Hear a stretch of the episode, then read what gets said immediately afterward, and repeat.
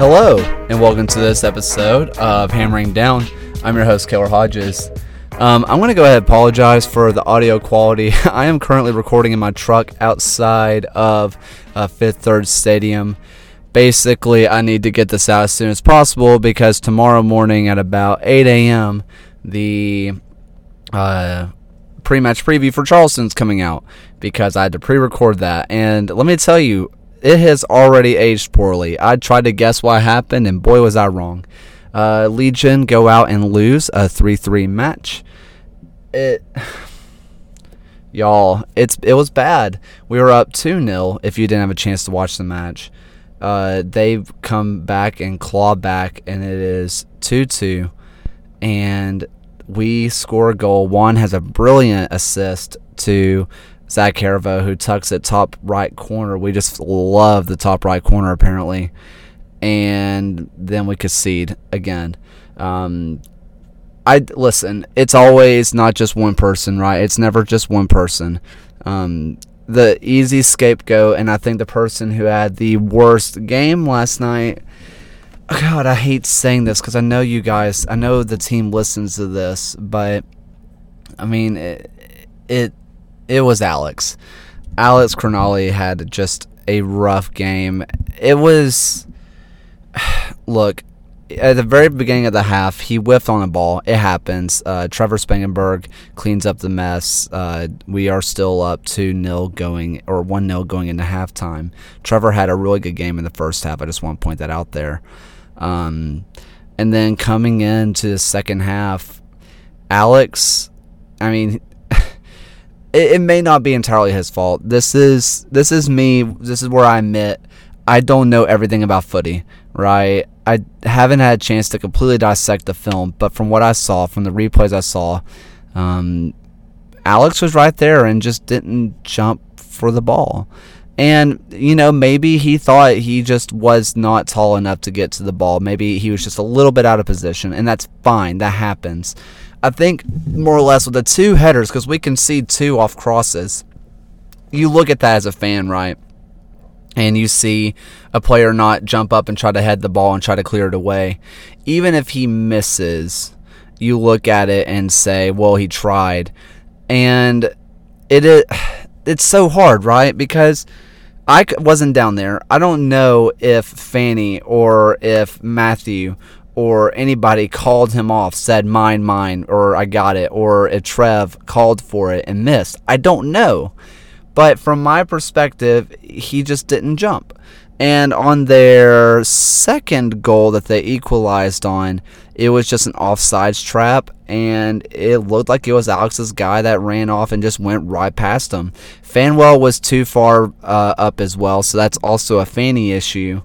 Um, and you can also look at Fanny for this one as well. I think what we really saw tonight is that this team has offensive capabilities. I mean, three goals. I mean, that's impressive. I know it's against Atlanta United too, but honestly, their final, their last ditch defense was pretty good. I was fairly impressed, but I mean, I don't, I don't know what to say. Like, we saw the impact of not having Jake Rufe.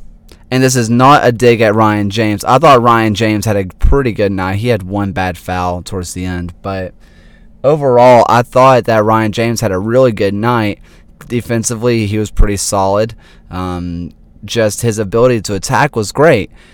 It was just that we saw that not having Jake Rufe really had an impact. And we're not going to see him for Charleston either. We're not. We're not going to see Jake Rufe for Charleston. From my understanding, the boys are leaving tomorrow for Charleston. So we're not going to have Jake Rufe. So we're going to be a little bit. It's going to be different defensively. It, that's what I'm going to say. It's going to be different. Maybe not bad. I do think that this was the game that we out of the games that we could drop between Charleston and between Atlanta. Charleston was going to be the one that we definitely win. Atlanta's going to be the tougher one frankly, the penalty, some people said it probably wasn't a penalty. From where I was, I thought clearly his hand was away from his body and hit his hand. You could say it maybe it was in a natural position, but I thought that was a good call. Um, from there, you could tell that Marlon. I mean, you could tell the impact of losing Marlon. Uh, when I was when he kind of went down, it was not like a cramp or a leg. He was about to throw up on the pitch. I don't know what formally happened. Uh, all you know, he just kind of uh, said as he was walking on, like my stomach. So obviously can't do anything about that. It was wickedly hot. I am a sweaty mess right now.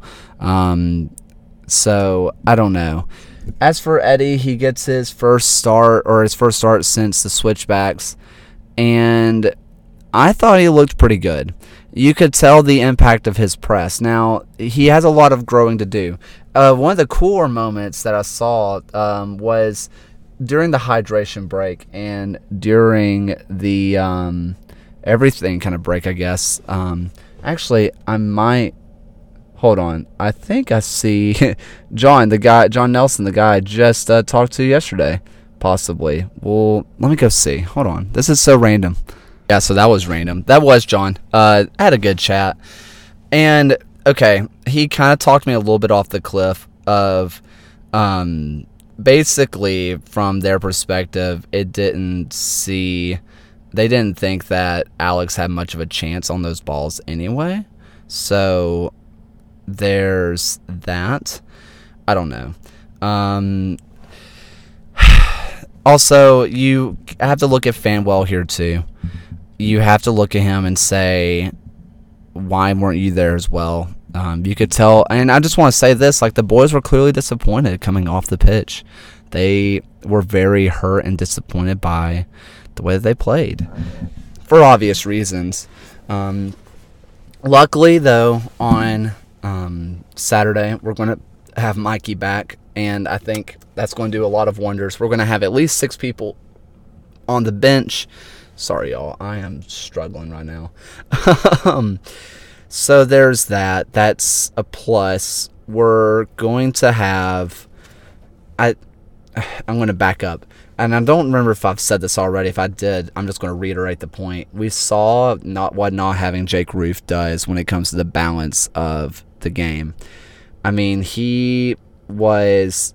There was a few times that you saw Johnny shoot up the pitch, and you saw Ryan shoot up the pitch, and when whenever there was they were getting caught out on attack, there was this two center backs, and you just kind of had to hope that somebody got back, as opposed to Jake playing as that pseudo center back, and same thing with Ryan James. I think there was a few times with Zach who had a beautiful goal, by the way, and one assist by Juan. Um, you had you had Anderson going up, you had Zach going up. You didn't have anybody truly playing a defensive midfield. So we had a wide open gap there. And whenever they started finally utilizing that space, they were killing us. I think having Mikey back is going to solve a lot of issues. I really hope that this was a kick in the whatever. Um, well, not like what happened to Jake. Sorry, Jake. If you're listening to this, Jake, I'm really, really sorry. But I it just this Juan was a real kick in the whatever you want to say. It it was bad. This one it had the offense. We expected that. I liked what I saw out of one. I do think he was taking too many touches. There were points where I think there was a time where uh, it might have been the right play. I'm not sure, but he had it in the box towards the end of the game, and he tried to chip a defender that was sliding, and then instead of shooting it first time, which I think he could have got a shot on goal line, I believe that I think that him trying to slow it down and Uh, cause the defender to get into the play, and that's what we've seen with Juan. It's just the fact that he takes too long. He takes way too long, and we're already caught out, and that is what it is. It sucks. It really sucks. But what can you do? I mean, I think even though he didn't score, I still liked what I saw out of Eddie. And this is what we saw out of the press. This is something I really enjoyed. And I think I talked about this a little bit. Maybe I got interrupted. This is probably where I got interrupted. But during the water breaks, we saw Enzo Martinez going over there and coaching Eddie. And coming out of the locker room, he was coaching Eddie. That's what a veteran does. This is the guy who's been around for a long time, who's done the dang thing. I really enjoyed what I saw out of Enzo today. And Enzo t- coaching up Eddie, saying, "Hey, go for this, go for that, press Eddie, press, press, press, go for it." There was one time that I heard Enzo yell out, "Hey, Eddie, trust us, trust us, trust your defense, go and press, go and press." And there was a couple of times that he forced mistakes that he single-handedly was the reason that the ball went straight to Zach Herivaux, who in the first half was not utilizing his space. It was becoming rather infuriating. He would have yards of space and he would just pass it instantly and it would slow down our attack. But in the second half, we saw him utilizing that space. So I'm guessing Kano really noticed that as well. But Eddie Horvat, I still think is the truth. I do. And I think that it's time to have him and Juan play together. It just is. I don't know who you drop at this point, fans want to see goals. We know we have a defense. If you know Alex and Phanuel are on, they're on. If we play Jake, that's great. If we have Mikey, that's great. I don't know who you drop, but Eddie needs to play. And I talked to Eddie a little bit afterwards, and he was really upset because he was like, "That that was my chance. That was my chance to score," and he didn't. But I think what he was doing off the ball was more impressive. He had he would have had a brilliant hockey assist. A hockey assist is an assist to the assist, and where he could have easily turned and had a shot on goal, where instead he saw Marlon running, and Marlon crosses the ball in. Enzo uh, pushes it wide, and that's when Marlon actually got sick. But Eddie's ability to pass is pretty good. He has the vision he has the speed. I think I know that Eddie can be the answer. We just need to see it more. I it's no question that we looked better in the first half. Juan again had a wonderful assist. His ability to dribble the ball is incredible. Something that sucks though is that he's winning these headers in the midfield and nobody's running behind him, right? And this is where you can have Eddie Horvat being there if you have Eddie Horvat and Juan Agudelo, Juan goes into the midfield, wins the ball, he heads the ball on, he heads it down to Eddie, he's in. Or you at least head it down to Enzo and Eddie's running and he's in. But right now, whenever we have Juan solo up top, he's winning the header and he's having to either head it backwards or just pray to God that he's flicking it onto somebody. And in this match, he wasn't. He did it, I think, five different times where I think if Eddie was on the pitch, that he would have been there it's time to start Eddie. Start him and Juan together. I don't care. If that means you drop someone, I don't I don't know who it is, but you try it. And I don't want to see anybody get dropped. Marlon is I mean, you can't drop him right now. You can't. He's on fire. You can't drop Enzo. He's on fire. I mean, Prosper, it, do you relegate Prosper to the bench? I don't know it's that's such a hard conversation and i love all these guys. I genuinely love all these guys. Um, but it is what it is. Um, i don't know. Looking ahead to charleston i do think that this is going to be an easier match for legion because their offense is just not as good.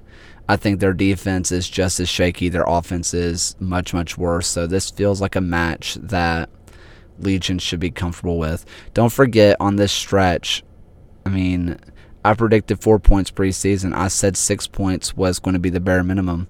Right now, we get one point here. We got our three points against New Mexico. We go and get three points against um, Charleston. That's going to be seven points, and that's still a successful road trip. But you can't help but feel that we lost tonight 3 3.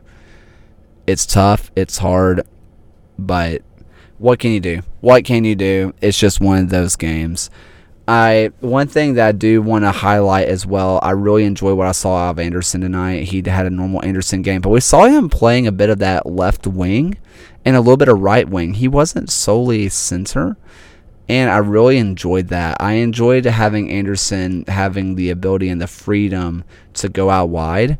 He was causing some mayhem, so maybe we see him really float around more and cause more havoc the evolution of Anderson Asiedu has been incredible to watch, and it has been so so fun. Um, yeah, I think that's about it for me tonight. I understand that this is not a very long podcast, um, mainly because, I mean, tomorrow morning, or if you're listening to this tomorrow morning, I already have a new episode out. So I want to just go ahead and listen to this first, and then listen to that one, and this should end up being about 30 minutes. So there's that. Um, thank you, everybody, so much for listening. Um, I really appreciate all the love and support go ahead and give a rating on Spotify or on Apple. Share this around, please. We want to grow this to be something beautiful. And until next time, guys, keep hammering on.